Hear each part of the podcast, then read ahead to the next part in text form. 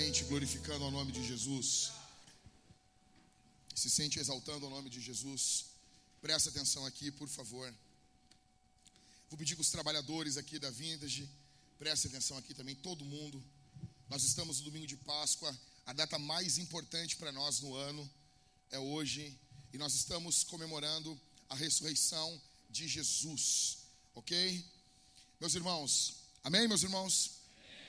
Eu quero muito que vocês participem desse sermão, eu quero muito que vocês respondam, que vocês glorifiquem. Você não tem uma, uma placa aqui dizendo para você não glorificar o nome de Jesus, para você não exaltar o nome de Jesus. Nós estamos comemorando a vitória sobre a morte, nós não estamos em um funeral. Nós estamos comemorando a vitória sobre a morte. O que nós faríamos se nossos entes queridos se levantassem da tumba, vivos, com corpos ressurretos? Nós iríamos comemorar. E é isso que nós estamos fazendo. O nosso Salvador venceu a morte. Eu falei para vocês, na sexta-feira da Paixão, aqui na Vintage, eu falei para vocês, o sermão Deus morre. Jesus é Deus. E eu falei para vocês sobre a morte de Deus, quando Deus morreu naquela cruz. Quando o nosso Deus foi morto naquela cruz. Hoje, eu quero falar para vocês sobre os três jardins. Me chama a atenção na Bíblia algumas peculiaridades. E uma, uma delas é a existência de três jardins que marcam a história da Escritura e da redenção humana. Me tirando o retorno aqui, cara. Não sei se mexeram no retorno aí. Ou seja, a Bíblia nos mostra três jardins. E é sobre esses três jardins que eu quero falar para vocês. O primeiro jardim que nós nos deparamos na Escritura é o jardim da queda. Gênesis capítulo dois, do verso oito ao verso nove, diz assim: E o Senhor Deus plantou o quê? Vamos lá, Vintage, eu preciso de vocês. E o Senhor Deus plantou o quê? Um jardim, no Éden, na direção do Oriente, e pôs nele o homem que havia formado. Do solo o Senhor fez, o Senhor Deus fez brotar todo tipo de árvores agradáveis à vista e boas para alimento, e também a árvore da vida no meio do e a árvore do conhecimento do bem e do mal. Escuta, o Éden, a palavra Éden quer dizer deleite, prazer, alegria.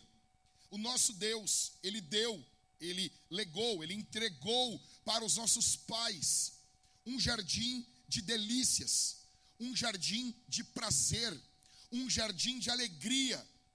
Só que havia um mandamento naquele jardim. Haviam muitos sims. Deus disse, vocês podem comer de todas as árvores do jardim. Digamos que nós tivéssemos mil árvores naquele jardim. O homem e a mulher poderiam comer de novecentos e noventa e nove. Havia uma árvore apenas, uma só, em que Deus disse, vocês não vão comer essa árvore. Alguns teólogos chegam a dizer que esse mandamento ele era temporário. Ele era naquele período, eles não deveriam comer daquilo. Não existe fidelidade sem adversidade. Para Adão ser fiel, para Adão demonstrar amor ao Senhor, ele precisava ter algo que ele não deveria fazer. Adão deveria demonstrar confiança em Deus, obedecendo o Senhor, obedecendo e levando a sério o que Deus disse. Só que Adão não confiou na palavra de Deus. A palavra de Deus dizia que se o homem comesse, ele morreria. Então veio a serpente. A serpente diz uma outra palavra e Adão confia na palavra da serpente. Então, rapidamente, o jardim do prazer e do deleite se transforma no jardim da derrota, no jardim da queda, no jardim da desgraça. Ficaram apenas memórias de uma época em que Deus andava com o nosso povo. Ficaram apenas registros de uma época que Deus andava conosco.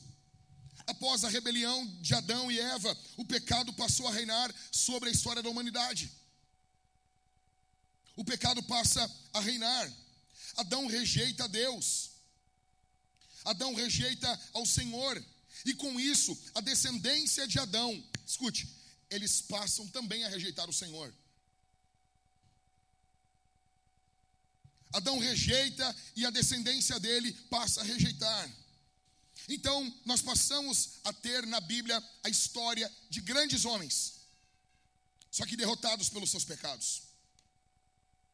A Bíblia é uma história de grandes homens, de homens notáveis, que possuíam fraquezas terríveis. Exemplo, Noé, o pregador da justiça, o homem que confiou em Deus, mas que após o dilúvio não venceu a vide, a uva, o vinho, e se embebedou. Nós temos Abraão, o pai da fé, aquele que confiou em Deus, mas num dado momento ele não confia, e ele mente sobre sua esposa. A Bíblia nos fala sobre Isaque, seguindo os passos do seu pai. Isaque também não confiou no Senhor e mentiu sobre sua esposa. Nós temos Jacó. Então Jacó, a história de Jacó é a nossa história. É uma história de mentiras, de desavenças. Depois nós temos Moisés, o homem mais manso da terra, o homem que confiava no Senhor, mas que quando Deus disse para ele fazer uma coisa, ele foi lá e fez outra. Ele esmurrou uma pedra, ele matou um egípcio, enterrou na areia. Então nós temos a história de Jeremias, um dos profetas. E nós pensamos, esse homem é um homem santo. E ele era, mas era um homem com muitas limitações. Ele chega ao ponto de dizer que Deus enganou ele. Você tem noção disso? Então nós temos homens como Davi, um homem segundo o coração de Deus, mas que olhou uma mulher e desejou ela. Pessoal, fecha a porta ali, por favor, ali. E desejou ela. Depois, para encobrir o seu pecado, o que, que foi que Davi fez? Davi manda o marido dessa mulher na frente de batalha para morrer. Ele se torna um adúltero e um assassino. Nós temos então Salomão, filho de Davi, um homem sábio. As coisas agora parecem que vão ser diferentes. Ele não está orando em favor de si, de dinheiro, da derrota dos seus inimigos, mas ele está, perde... ele está pedindo sabedoria. E esse cara se prostitui. Ele tem um harém de mil mulheres e uma vida na ruína. Ou seja, esses homens, eles eram insuficientes. Eles foram afetados pela queda. Eles foram afetados pelo acontecimento do primeiro jardim. Eles foram afetados pelo, pelos efeitos do que ocorreu lá naquele jardim. Dez coisas que a queda nos trouxe. Primeira, medo. O que nós vemos ocorrer? Nós vemos o medo reinando. A primeira coisa que Adão sente quando ele peca é medo. Ele se esconde de Deus. Deus passou agora a ser inimigo dele. Segundo, a segunda, o segundo efeito da queda é o exílio. É o afastamento de Deus. Então agora Adão é expulso desse primeiro jardim. Ele é exilado desse jardim. E olha aqui para mim, todas as vezes que Israel pecava, o que, que acontecia? Quando Israel se prostituía, fazia, subia aquela ira de Deus contra Israel. E Deus fazia o que com Israel? Fez com o que? No que envolvia a Babilônia? O exílio babilônico. O exílio é uma forma de juízo. Nós temos isso no primeiro jardim. Nós temos isso em Israel. Nós temos isso no Novo Testamento, que é a excomunhão da igreja. E nós teremos isso eternamente, que é o inferno, que é o exílio eterno. O segundo efeito da queda é o exílio. O terceiro efeito é a culpa. Os nossos pais carregaram e experimentaram a culpa. E deixa eu dizer um negócio aqui. Todos nós entendemos isso aqui, porque todos nós somos pecadores. E nós tentamos de tudo para nos livrarmos da culpa. E deixa eu dizer uma coisa, quando você tenta negar, quando você tenta lutar com qualquer arma que não seja Jesus, você está sendo refém da culpa. Só há uma forma de lutar contra o pecado, que é o Evangelho, é Jesus. Você imagina o sentimento de Adão e Eva quando pecaram pela primeira vez. quando viram o primeiro animal morrer.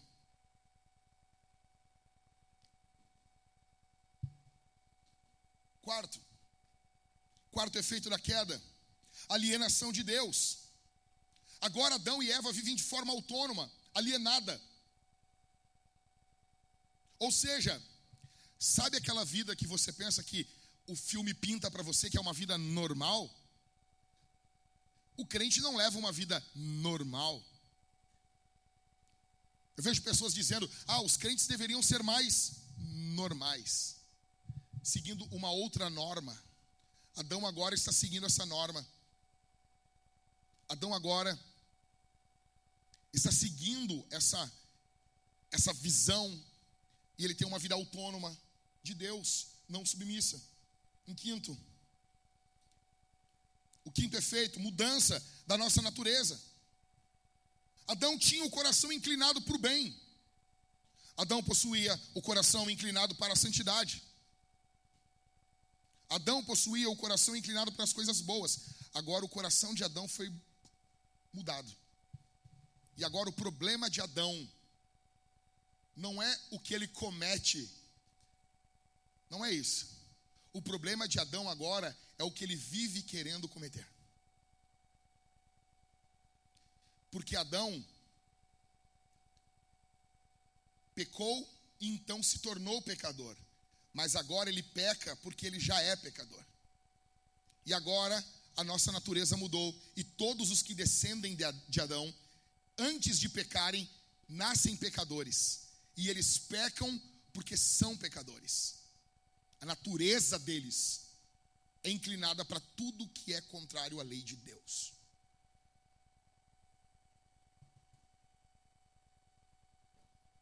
Em sexto, Adão perdeu o livre-arbítrio. Isso é uma grande discussão teológica. Se existe ou não existe. Uma coisa eu sei, o livre-arbítrio existiu. Ah, mas nós não temos? Não, nós temos arbítrio. Só que ele não é mais livre. Ele é escravo do pecado. Nós não temos liberdade para parar de pecar. Eu discordo, então para de pecar. Adão teve livre-arbítrio. Adão, quando pecou, pecou sem ter a inclinação para o mal. E ele pecou. Nós não. Adão perde esse livre-arbítrio. Em sétimo, agora Adão é escravo do pecado. Ele é escravo daquilo que o destrói. Ele é escravo daquilo que o arruína. Em oitavo, por ser escravo do pecado, agora Adão é escravo de Satanás. Porque o pecado, atenção, é a base de operações do diabo. Se você não fosse pecador, o diabo não tinha como atuar sobre a sua vida. O diabo só atua, só se levanta, só tenta nos oprimir, porque nós somos pecadores. E o pecado é a base de operações do diabo. E agora nós nos tornamos escravos do diabo. Em nono, nós temos doenças. As doenças físicas, psíquicas, emocionais, elas são um efeito da queda. Olha para mim aqui. Quem aqui gostaria de ser mais saudável? Levanta a mão. Pode levantar. Eu digo saudável de ter saúde. Eu não estou falando de comer granola. Não é isso. Definitivamente não tem nada a ver com isso. Comer comida de passarinho, não é nada disso. Isso é diabólico. Isso é de um outro time. Estou falando de ter saúde. Quem gostaria? Levanta a mão. Quem gostaria de nunca ficar doente? Não, seja sincero. Eu pergunto para você, da onde vem esse desejo? Você já conheceu uma pessoa que nunca teve doença? Não existe. Por que que nós temos esse, esse desejo dentro do nosso coração? Será que não é pelo fato de nós termos vindo de um mundo que não havia doenças? Será que não é pelo motivo de nós termos vindo... Sabe, eu acompanho alguns caras que, que treinam o corpo na internet. Os caras treinam e eles publicam seus treinos, suas dietas, e eu vejo a busca desses caras, eu olho, cara, esse cara tem um corpo perfeito. E eu vejo que eles estão buscando sempre mais. Da onde vem essa busca? Da onde vem isso? Será que não é que nós viemos de um local onde as coisas eram perfeitas? E com isso, nós temos o décimo efeito da queda, que é a morte. E aqui nós temos a morte espiritual e a morte física. A morte espiritual e a morte física falam da mesma morte. Deus disse para Adão: o dia que você comer do fruto, você vai morrer. E nós temos um, um, pequeno, um pequeno problema teológico aqui, porque Adão come e aparentemente ele não morre. E alguns teólogos ficam falando: não, nós, o que está ocorrendo ali é um período da, da, da misericórdia de Deus, porque Adão vai morrer depois. E, não, não. Adão morreu no exato momento que ele comeu do fruto. Porque vida ou morte não é ter ar nos pulmões. Vida é comunhão com Deus. Vida é andar com Deus. Vida é ser cheio do Espírito Santo de Deus. Isso é vida. E Adão tinha e perdeu. E Adão se tornou morto espiritualmente. E como consequência dessa morte espiritual, ele morreu fisicamente. Porque a Bíblia diz em Romanos que o salário do pecado é a morte. A morte, a rainha dos terrores. A rainha do medo. Aquela que encontrará todos nós. Ela alcançou os nossos pais naquele primeiro jardim. Por quê? Porque Adão pecou. O pecado traz a morte. Escute, Deus procurava alguém, porque você nota que a situação é caótica. Nós precisamos de alguém para substituir Adão, para reverter essa situação.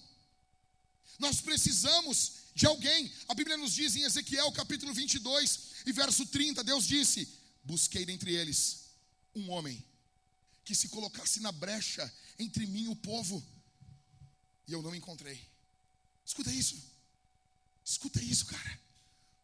Deus buscou um homem apenas entre a humanidade, um só, e não encontrou nenhum. Não havia ninguém, ninguém era digno, ninguém conseguia reverter a maldição do pecado que estava sobre a nossa raça. Ninguém. Então, quando nós olhamos para Isaías capítulo nove, do verso dois em diante, parece que esse texto está dialogando com Ezequiel vinte e dois, trinta. Porque Deus pergunta: a quem enviarei e quem há de ir por nós? Então Isaías diz: eis-me aqui, envia-me a mim. O que está sendo retratado em Isaías capítulo nove é o que ocorreu na eternidade. Quando Deus, e na sua santa reunião com os seres celestiais, Deus perguntou: quem irá? E o Filho, o Senhor Jesus, se coloca de pé e diz: eu vou. Eu vou. Eu vou substituir Adão. Eu vou. Então, há mais ou menos dois mil anos atrás, uma coisa aconteceu numa noite, numa cidadezinha chamada Belém. Escute isso aqui. Tem um livro do C S Lewis, que é Cartas de um Diabo ao seu Aprendiz. Eu recomendo você ler esse livro.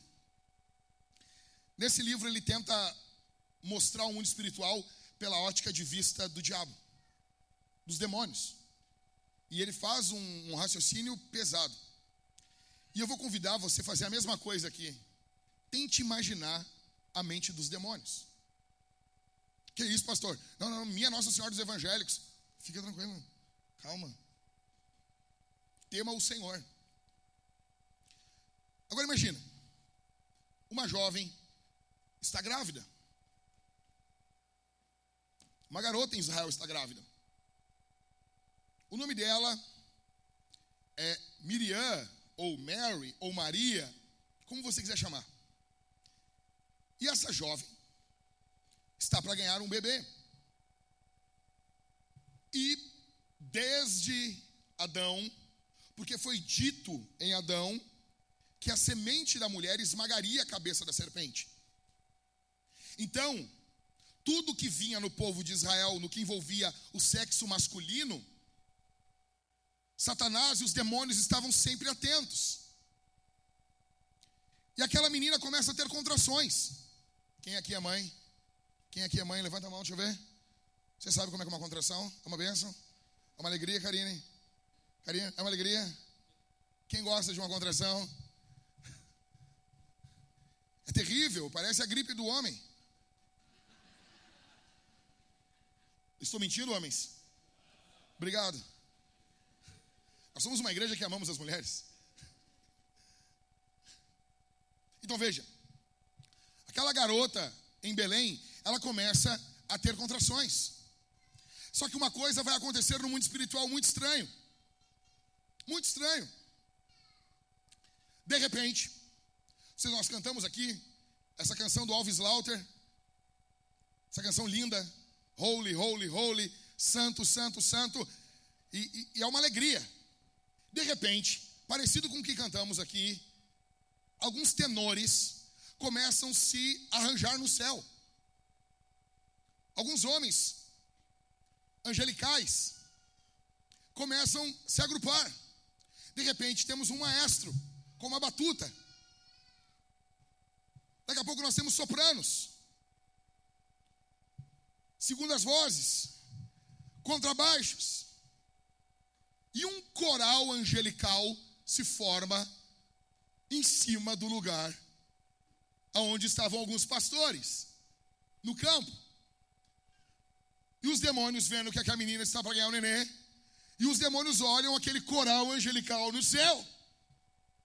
E eles se olham e dizem assim: tem algo diferente aqui. Mas ele não tem pinta de rei. Por quê? Por algumas questões. Quando Hamurabi nasceu, não teve coral angelical algum. Quando Nimrod nasceu, não teve coral nenhum. Quando Nabucodonosor nasceu, não houve coral angelical nenhum. Quando os reis nasciam, haviam, quando eles... quando as mães dos reis estavam dando à luz, se colocavam corais para cantar. Só que nenhum desses teve um coral angelical. E os demônios começam a ver que quando Dario nasceu, nenhum coral cantou.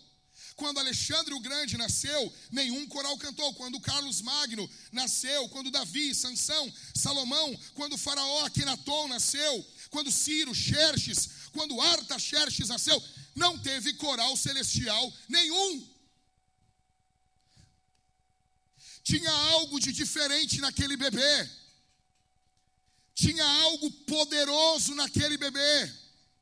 Ele não era conhecido na terra ainda, mas ele já era conhecido no céu desde toda a eternidade, porque a eternidade cabe na palma da sua mão e dentro do seu bolso, porque ele é o Rei dos Reis e Senhor dos Senhores.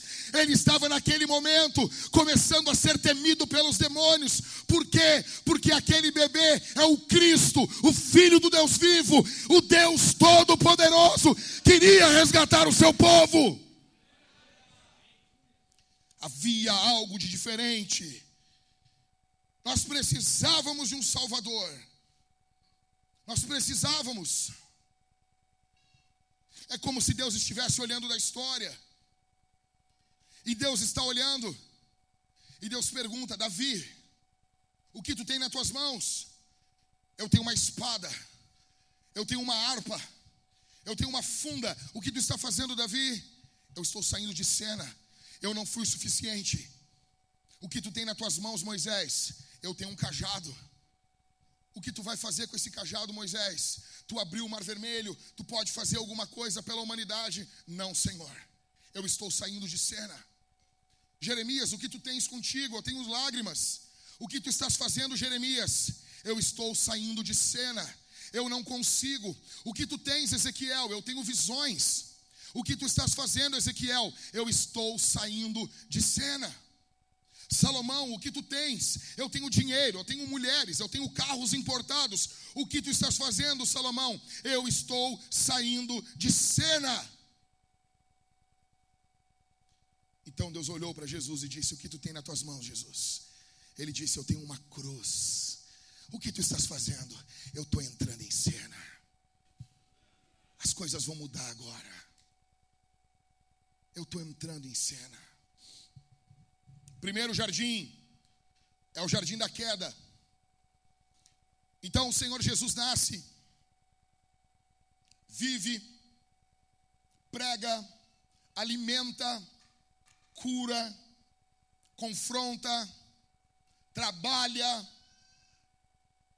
equipa líderes. Durante três anos o ministério, não perde aqui que é importante. Durante três anos o ministério, ele está pastoreando, cuidando, alimentando, ressuscitando, dando vista aos cegos, dando ouvidos, dando, dando audição aos surdos. Ele está perdoando prostitutas, ele está transformando a vida de pessoas, confrontando religiosos, ele está fazendo a obra de Deus. E no final desses três anos, com trinta e três anos de idade, ele é sentenciado à cruz por crime de blasfêmia.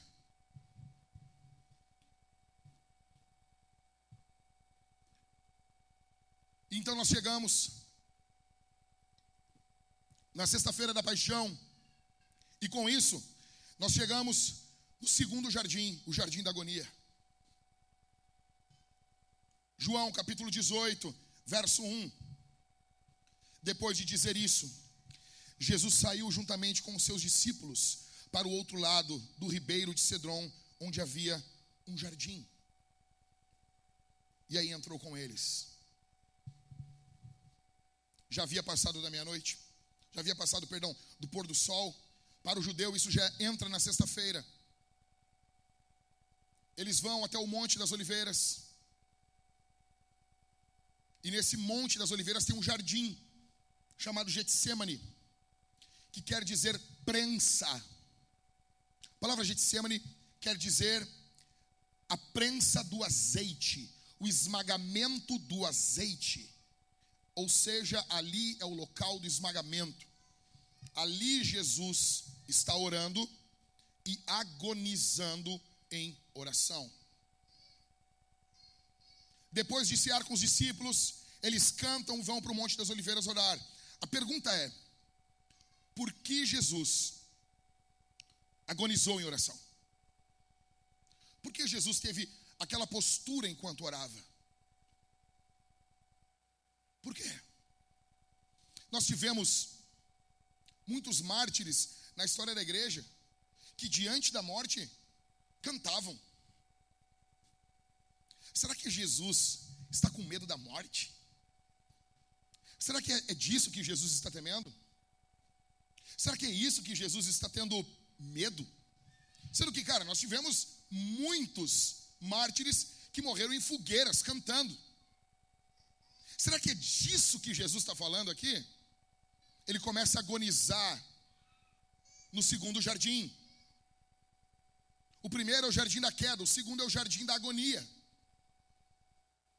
Por que que ele está agonizando? Porque ele não é apenas homem, ele também é Deus. E como Deus, ele está olhando o que vai acontecer momentos adiante. Jesus pede que Deus passe dele esse cálice. Jesus ora por isso. Esse é um cálice da ira de Deus. É o cálice violento da ira de Deus. E Jesus está olhando o que está por vir. Logo depois, Judas chega no jardim do Getsêmani com os guardas. Jesus é preso, é levado para Anás e Caifás, que são os líderes, são, é, era o sumo sacerdote e o seu genro. Roma não queria que o sumo sacerdote operasse, então colocou um chaveirinho ali para ser o genro e cuidar da parte religiosa de Israel. É por isso que Anás e Caifás, os sumos sacerdotes. Mas pastor, só tinha um sumo sacerdote por causa de Roma. Então eles colocam dois sumos sacerdotes. Depois de Anás e Caifás, ele é levado para Pilatos, aquele que liderava, que representava Roma ali. Pilatos olha para ele e manda ele para Herodes, que era o representante político de Israel. Anás e Caifás representavam a parte religiosa. Herodes era um representante político de Israel. E quando Herodes vê Jesus, ele, ele, ele fica muito empolgado, porque ele quer que Jesus faça uma mágica. Porque muitas pessoas tratam Jesus como um mago. E Jesus não fala nada.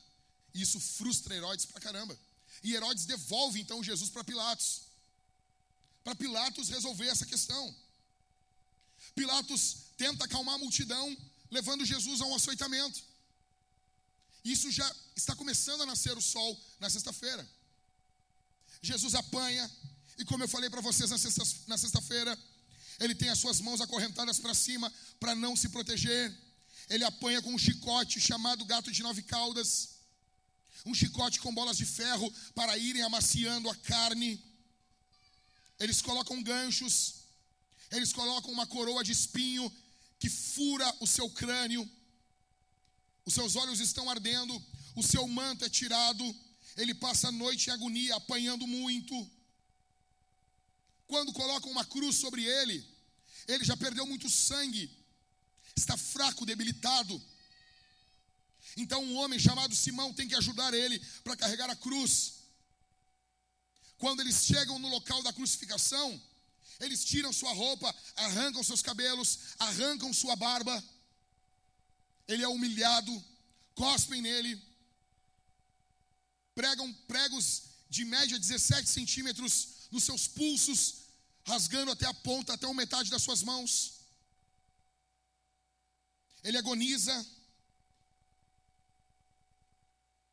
Ele é colocado numa cruz. Essa cruz, ela cai em um, em um espaço na terra. E quando ela cai, isso traz uma tremenda pressão na caixa torácica de Jesus, fazendo com que ele não consiga respirar. A maioria dos crucificados morriam asfixiados. Então Jesus tem que fazer toda a força para se levantar sobre aqueles pregos, para liberar a pressão sobre a sua caixa torácica para poder respirar. Aqui nós vemos a agonia. Aqui nós vemos o jardim da agonia se espalhando no último evento da vida de Jesus antes de dizer está consumado. Nós vemos a agonia. Aqui nós vemos Jesus bebendo o cálice da ira de Deus que você deveria beber, que eu deveria beber, que nós deveríamos beber. Aqui Jesus está provando tudo aquilo que você já fez de ruim, tudo aquilo que você já intentou, tudo que você escondeu ou esconde até hoje, tudo aquilo que você morre de vergonha, que as pessoas saibam, tudo aquilo que você tenta colocar uma, uma tinta, de, sabe, uma tinta, de, uma tinta religiosa por cima. Jesus está bebendo tudo isso diante de Deus, dos homens e dos demônios e dos anjos. Ele está bebendo todo o cálice da ira de Deus preparado para o seu povo. Essa é a agonia. O primeiro jardim é o jardim da queda. O segundo é o jardim da agonia. O terceiro jardim e o último jardim é o jardim da revanche. Bendito seja o nome de Jesus. Você perdeu uma oportunidade de glorificar a Deus. Você está muito gelado. Você devia se esquentar um pouco mais. João capítulo dezenove, do verso quarenta e um ao quarenta e dois, diz assim: no lugar onde Jesus foi crucificado, havia o quê? Uau! Havia um jardim. Nesse jardim havia o quê? Túmulo novo, no qual ninguém ainda tinha sido colocado. Ali, por causa da preparação dos judeus e porque o túmulo ficava perto, colocaram o corpo de Jesus. João é o único evangelho que retrata isso de forma melhor. As pessoas acham que Jesus foi carregado para um outro local muito longe. Não. Jesus foi sepultado do ladinho de onde ele foi crucificado. e ali tinha um jardim. Vocês se lembram quando Maria chega no domingo pela manhã, ela encontra com Jesus e ela pensa que é quem? Que é um jardineiro. Por quê? Porque ali é um jardim. No primeiro jardim nós perdemos. No segundo jardim o nosso Salvador agonizou. E Jesus já está com dois jardins entalados na garganta. É domingo. O sol começa a brilhar na Palestina. Parece que as coisas vão ser sempre do mesmo jeito. Tudo parecia estar perdido. Parecia que tudo seria do mesmo jeito sempre. Afinal de contas, cara, vamos para que sonhar? Nós vivemos três anos incríveis com esse homem, mas ele morreu e tudo vai ser do mesmo jeito. Roma vai continuar dominando, os homens vão continuar fazendo maldades, as mulheres também. E, e nós vamos seguir a religião do jeito que está aqui, cara. Afinal de contas, coisas poderosas não ocorrem no nosso mundo. Nós conhecemos apenas o jardim da queda e o jardim da agonia. Só que Deus conhece o jardim da revanche. Num dado momento, eu não sei que horas, eu acho que foi às sete da manhã, talvez às seis, às cinco, não importa. Eu só sei que em algum momento da manhã, enquanto os pássaros começavam a cantar, o som de um pulmão enchendo de ar quebrou o silêncio daquele sepulcro.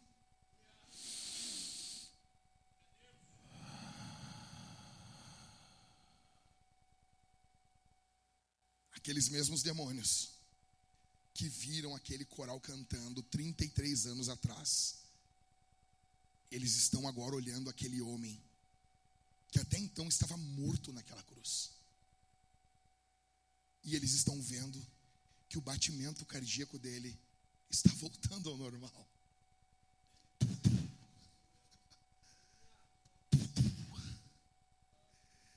A pressão sanguínea vai voltando. Aquela pele tomada pela morte, já azulada, já com aquela cor da morte, ela vai tomando cor de novo. Aquele corpo que não estava com seus trinta e seis graus Celsius, ele começa a ser aquecido. O sangue começa a circular. E esse é o barulho da derrota do inferno.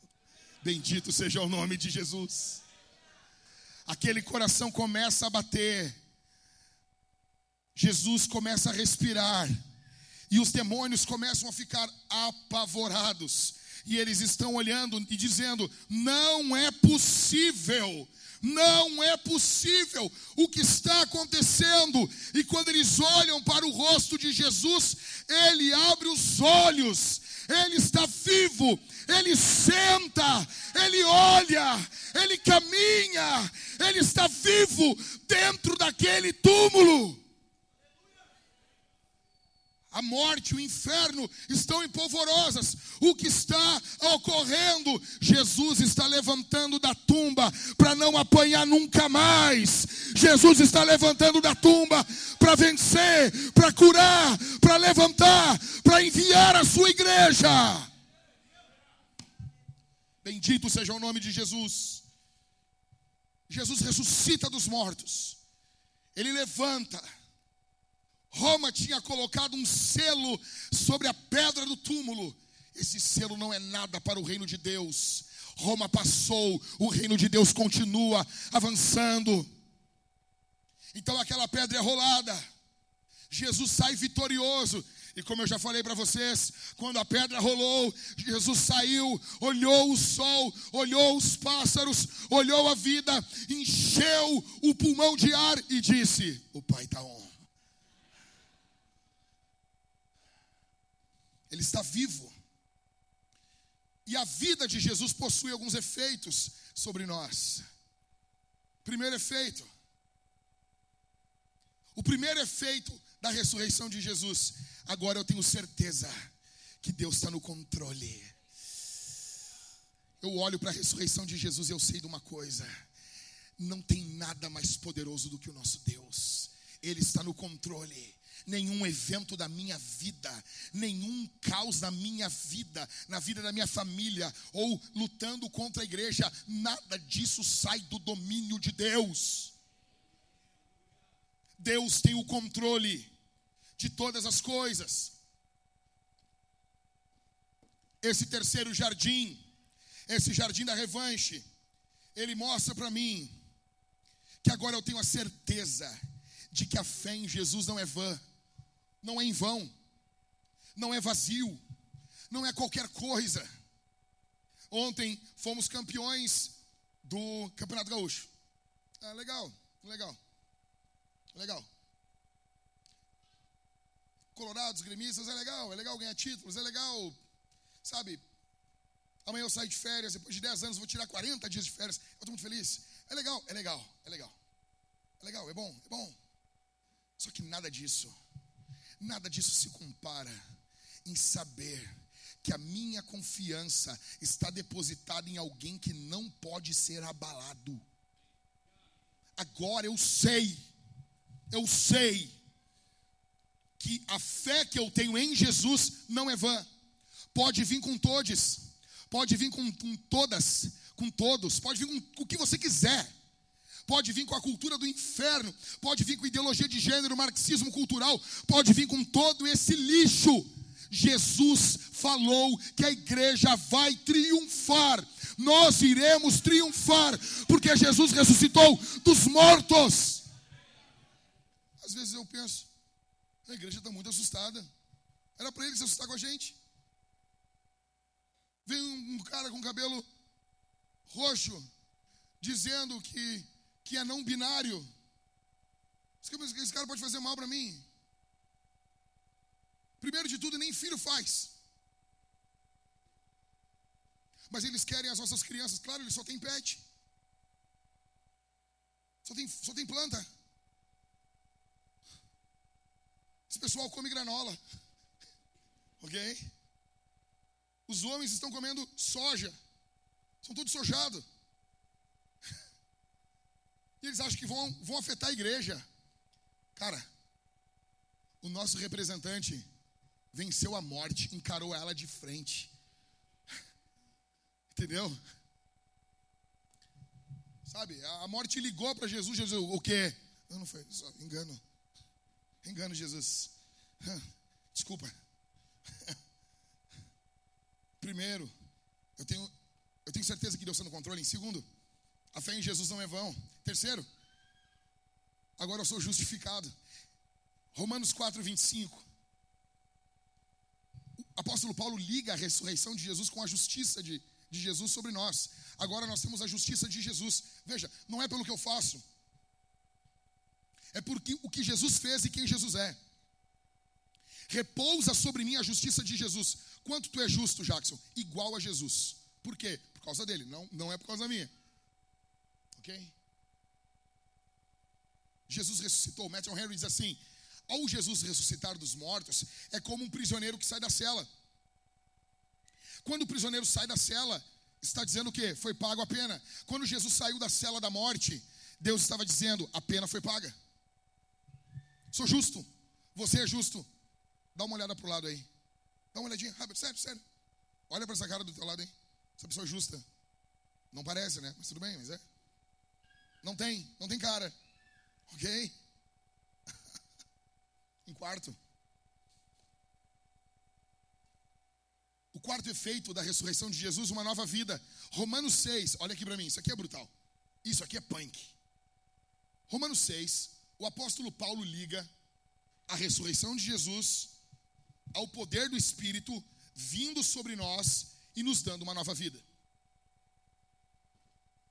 Se antes eu desejava tudo o que era mal, agora, pelo poder da ressurreição, o Espírito Santo planta dentro de mim desejos por coisas santas. Eu passo agora a desejar o que é bom. Eu tenho uma nova vida. Eu vivo agora uma nova vida. Em quinto, o quinto efeito da ressurreição. Eu tenho certeza, escuta isso aqui, que Jesus vai julgar o mundo. Ah, tu, cara, tu devia dar uma glória a Deus. Tu, tá, vocês, por favor, vocês estão comendo muita granola. Eu tenho certeza, você tem certeza que Jesus vai julgar o mundo. João capítulo cinco, do verso dezesseis ao verso trinta, Jesus diz, se ele ressuscitar, ele vai julgar o mundo. Ele é o juiz. Ele vai estar no, diante, ele vai estar sentado no trono branco. Olha aqui, o que, que é que foge daquele que está sentado no trono branco? Céus e... Céus e... Céus e terra fogem daquele que está sentado no trono. Se o céu e a terra se borram de medo de Jesus sentado no trono, quem você acha que serão os políticos de Brasília? Os assassinos, como esse mundo que matou quatro crianças em Blumenau de forma covarde. Eles estarão diante do trono branco. Por quê? Porque Jesus Cristo ressuscitou dos mortos. Em sexto, o sexto efeito da ressurreição é o avanço da missão.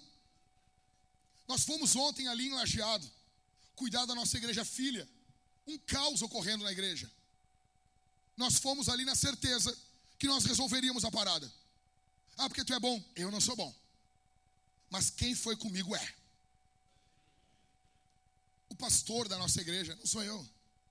Eu sou só um pastor auxiliar. Não é o Michael, não é o Ever. Nós somos só pastores auxiliares que complicamos as coisas. O pastor da Vintage é Jesus. E nós fomos lá, estávamos juntos lá.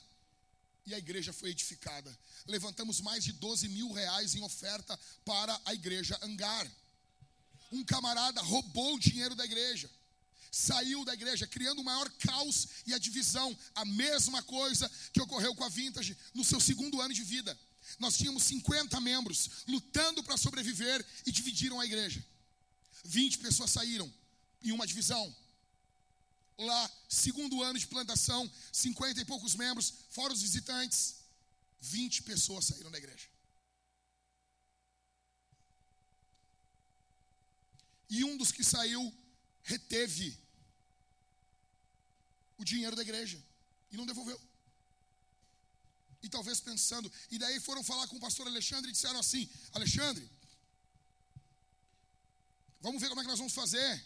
Disse, cara, nós precisamos pagar as contas, vocês retiveram o dinheiro. Ele disse, não, vamos fazer o seguinte, vamos dividir tudo, vamos dividir todas as coisas da igreja. Olha isso. Não queriam só os membros, queriam as cadeiras, o som, queriam dividir tudo. Coisas que nós doamos.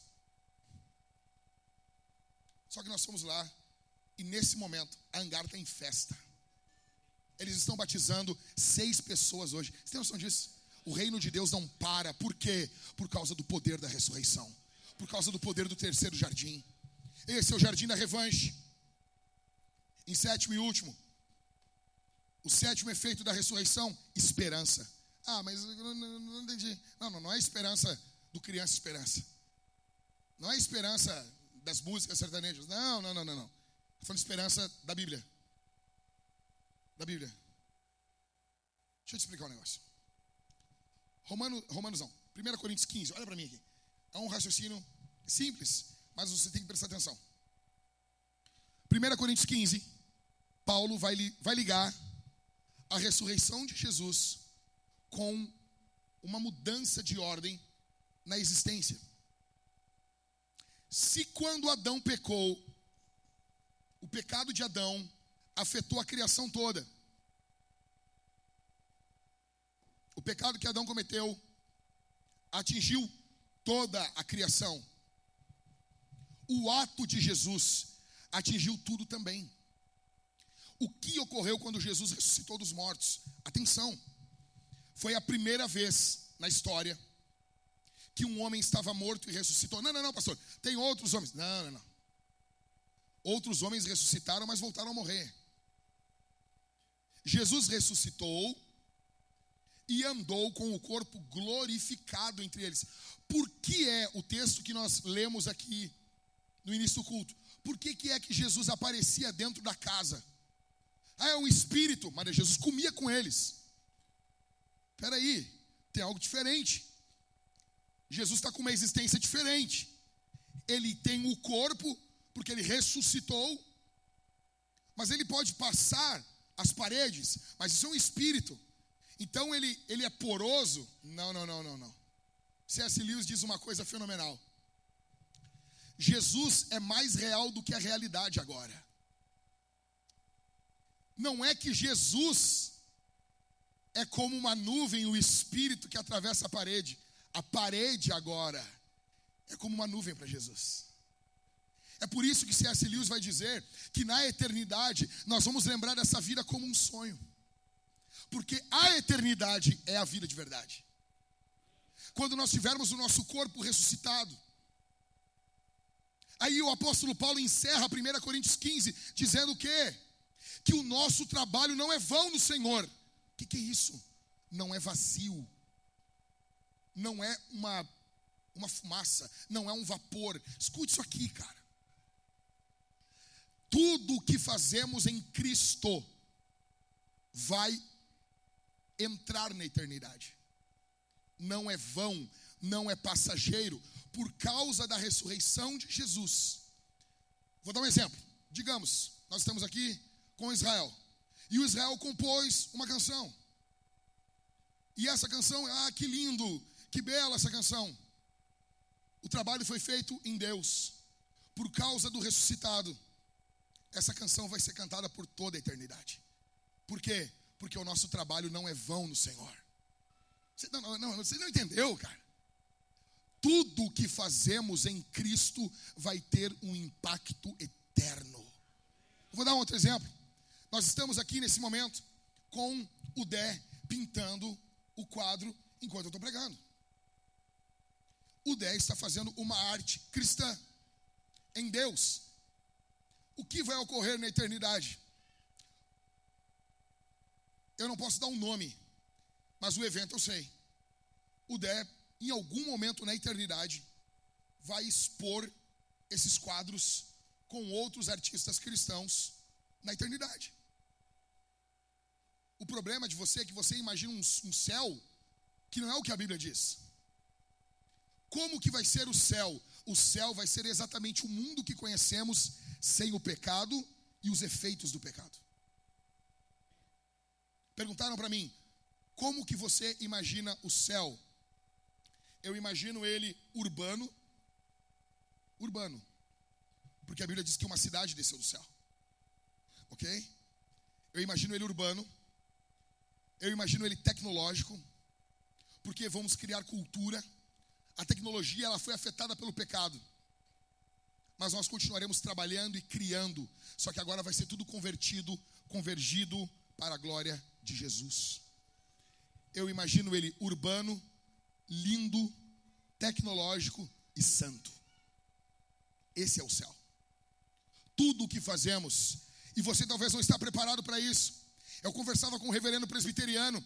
E a gente pensava assim, será que teremos uma nova escala musical no céu? Não. Nós vamos ter a mesma escala musical que nós temos na terra.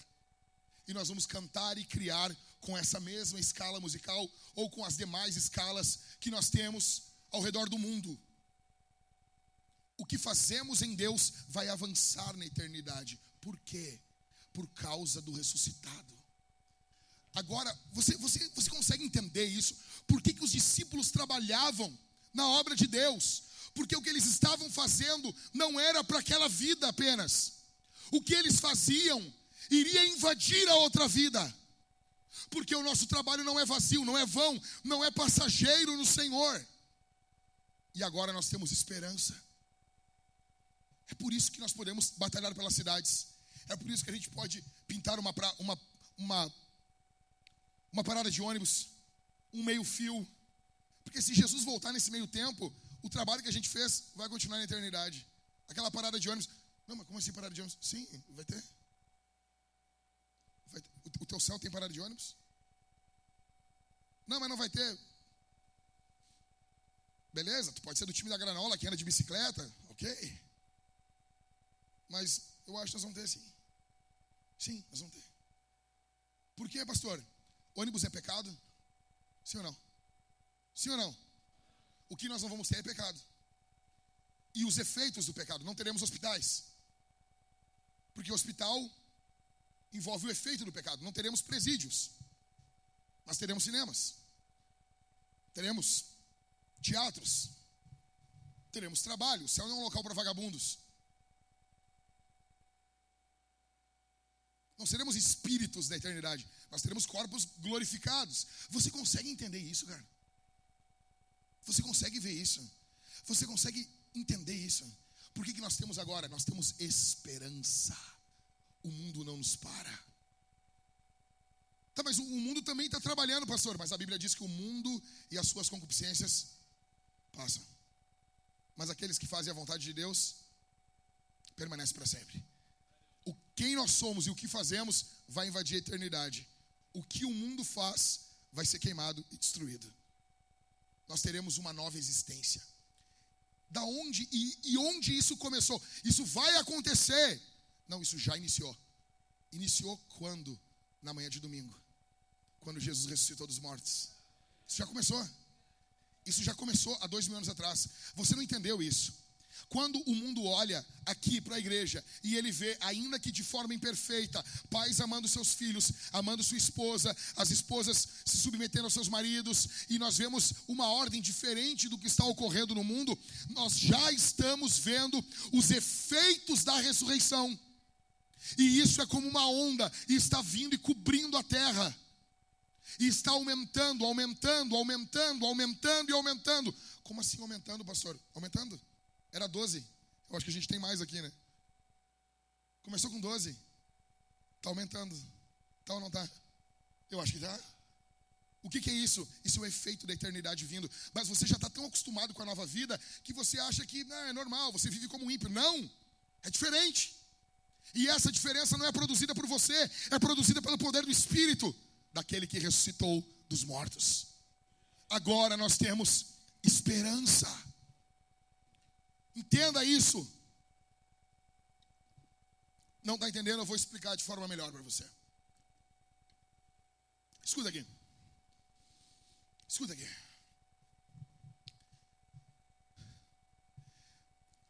No que envolve os materiais da natureza, certa vez, o fogo bradou na sua arrogância. E o fogo, o fogo gritou na sua arrogância. E o fogo disse: eu sou o elemento mais poderoso da natureza.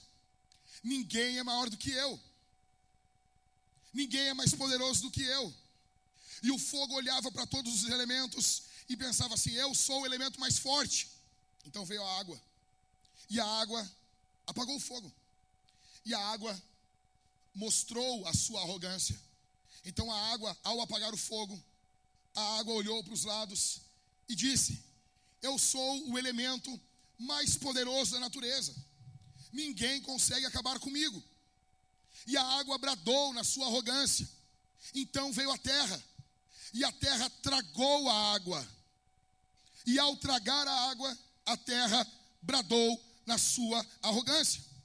Bradou na sua vaidade. E a terra olhou e notou que estava em todos os lugares do planeta. Então a terra disse: eu sou o elemento mais poderoso da natureza. Então veio o sol. E o sol rachou a terra. O sol tornou a terra improdutiva, quebradiça.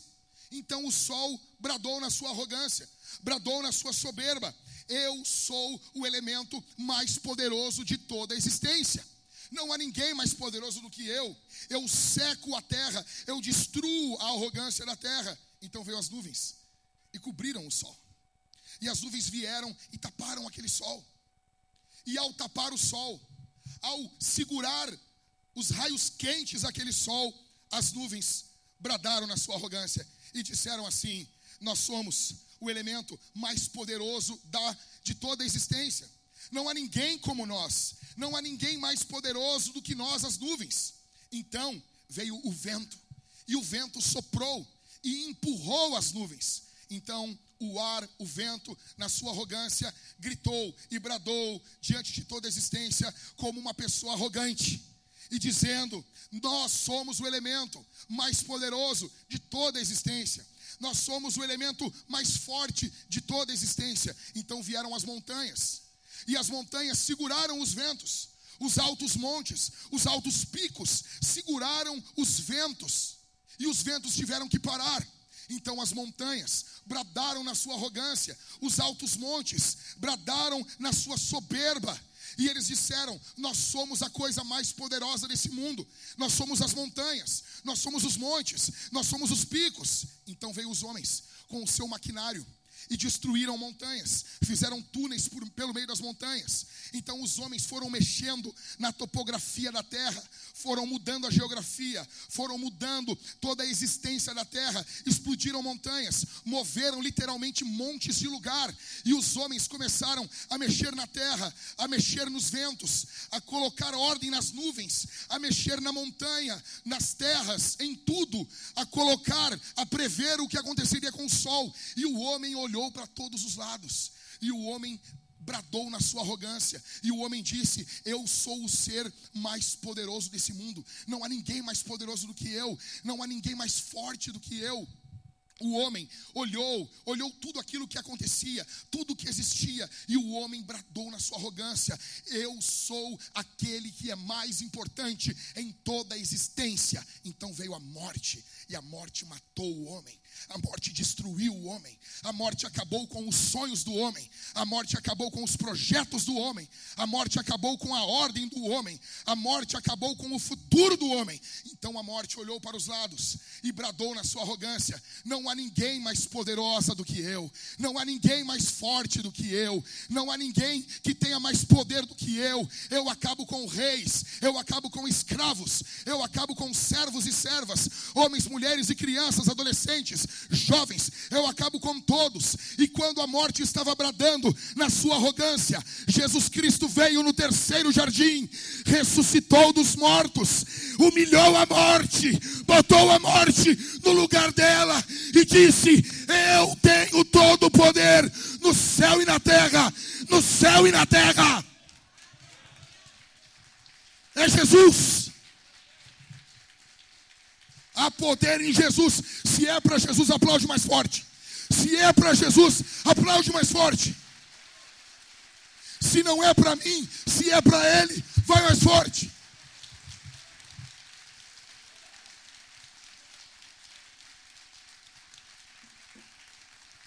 Você precisa de Jesus. Você precisa de Jesus. Você precisa de Jesus. Nós vamos cantar agora. Nós vamos primeiramente cantar, não vamos buscar as crianças ainda. Nós vamos buscar as crianças depois de dois, de dois hinos. Escuta para mim, olha para mim aqui. Nós vamos louvar a Jesus. Depois nós teremos batismo. E se você quer Jesus, se você quer que alguém vença o medo que você tem da morte, você precisa de Jesus. Você precisa do poder do ressuscitado sobre você. Eu sinto a presença de Deus aqui. Eu sinto a presença do doce Espírito Santo aqui. Bendito seja o nome de Jesus. Bendito seja o seu nome. Você precisa de Jesus. Se você entrou aqui dentro sem Jesus, você entrou aqui, você não é batizado, você vai ter uma oportunidade de se batizar, de se arrepender dos seus pecados, de se converter, de sair das trevas e ir para a luz. Existe graça de Deus aqui. Existe amor de Deus por você aqui. Jesus Cristo ressuscitou na cruz, da cruz, venceu a cruz. Ele ressuscitou dentro daquela tumba por você, por você, por você. Ninguém levantou do trono por você. Jesus fez isso por você. Jesus amou você. A morte está para atacar você. A morte está para destruir você.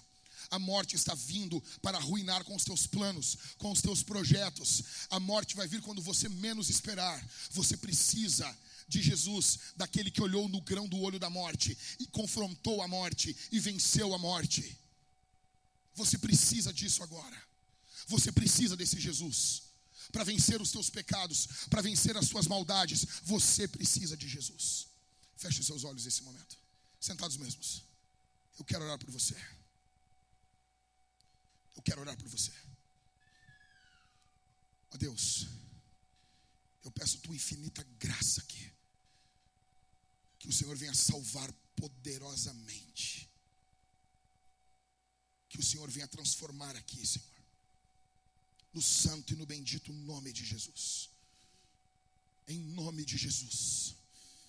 Oh, aleluia. Oh, aleluia. Oh, Divino Espírito, o Senhor está aqui trabalhando em corações. Oh, aleluia.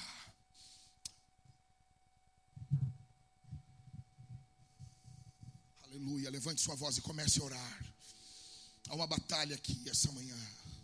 Aleluia, aleluia, aleluia. Bendito seja o nome de Jesus. Bendito seja o nome de Jesus. Aleluia, aleluia, aleluia. Salva aqui essa manhã, Senhor. Salva. Muda cursos eternos aqui essa manhã, Senhor. No nome de Jesus. Pelo poder, pela autoridade do nome de Jesus. Do nome de Jesus. Do nome de Jesus. Bendito seja o nome de Jesus.